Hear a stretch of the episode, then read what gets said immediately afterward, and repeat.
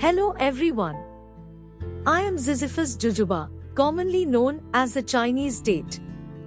I am a member of the family Rhamnaceae. I am a deciduous shrub or small tree native to China, but now found in many parts of the world.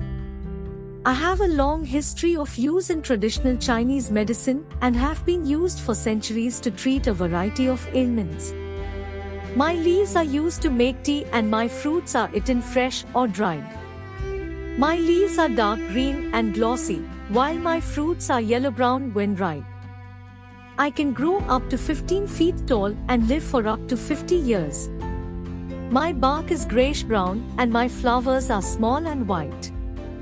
I am an excellent source of vitamins A, B, C, E, K, and minerals such as calcium, iron, magnesium, phosphorus, potassium, sodium, and zinc.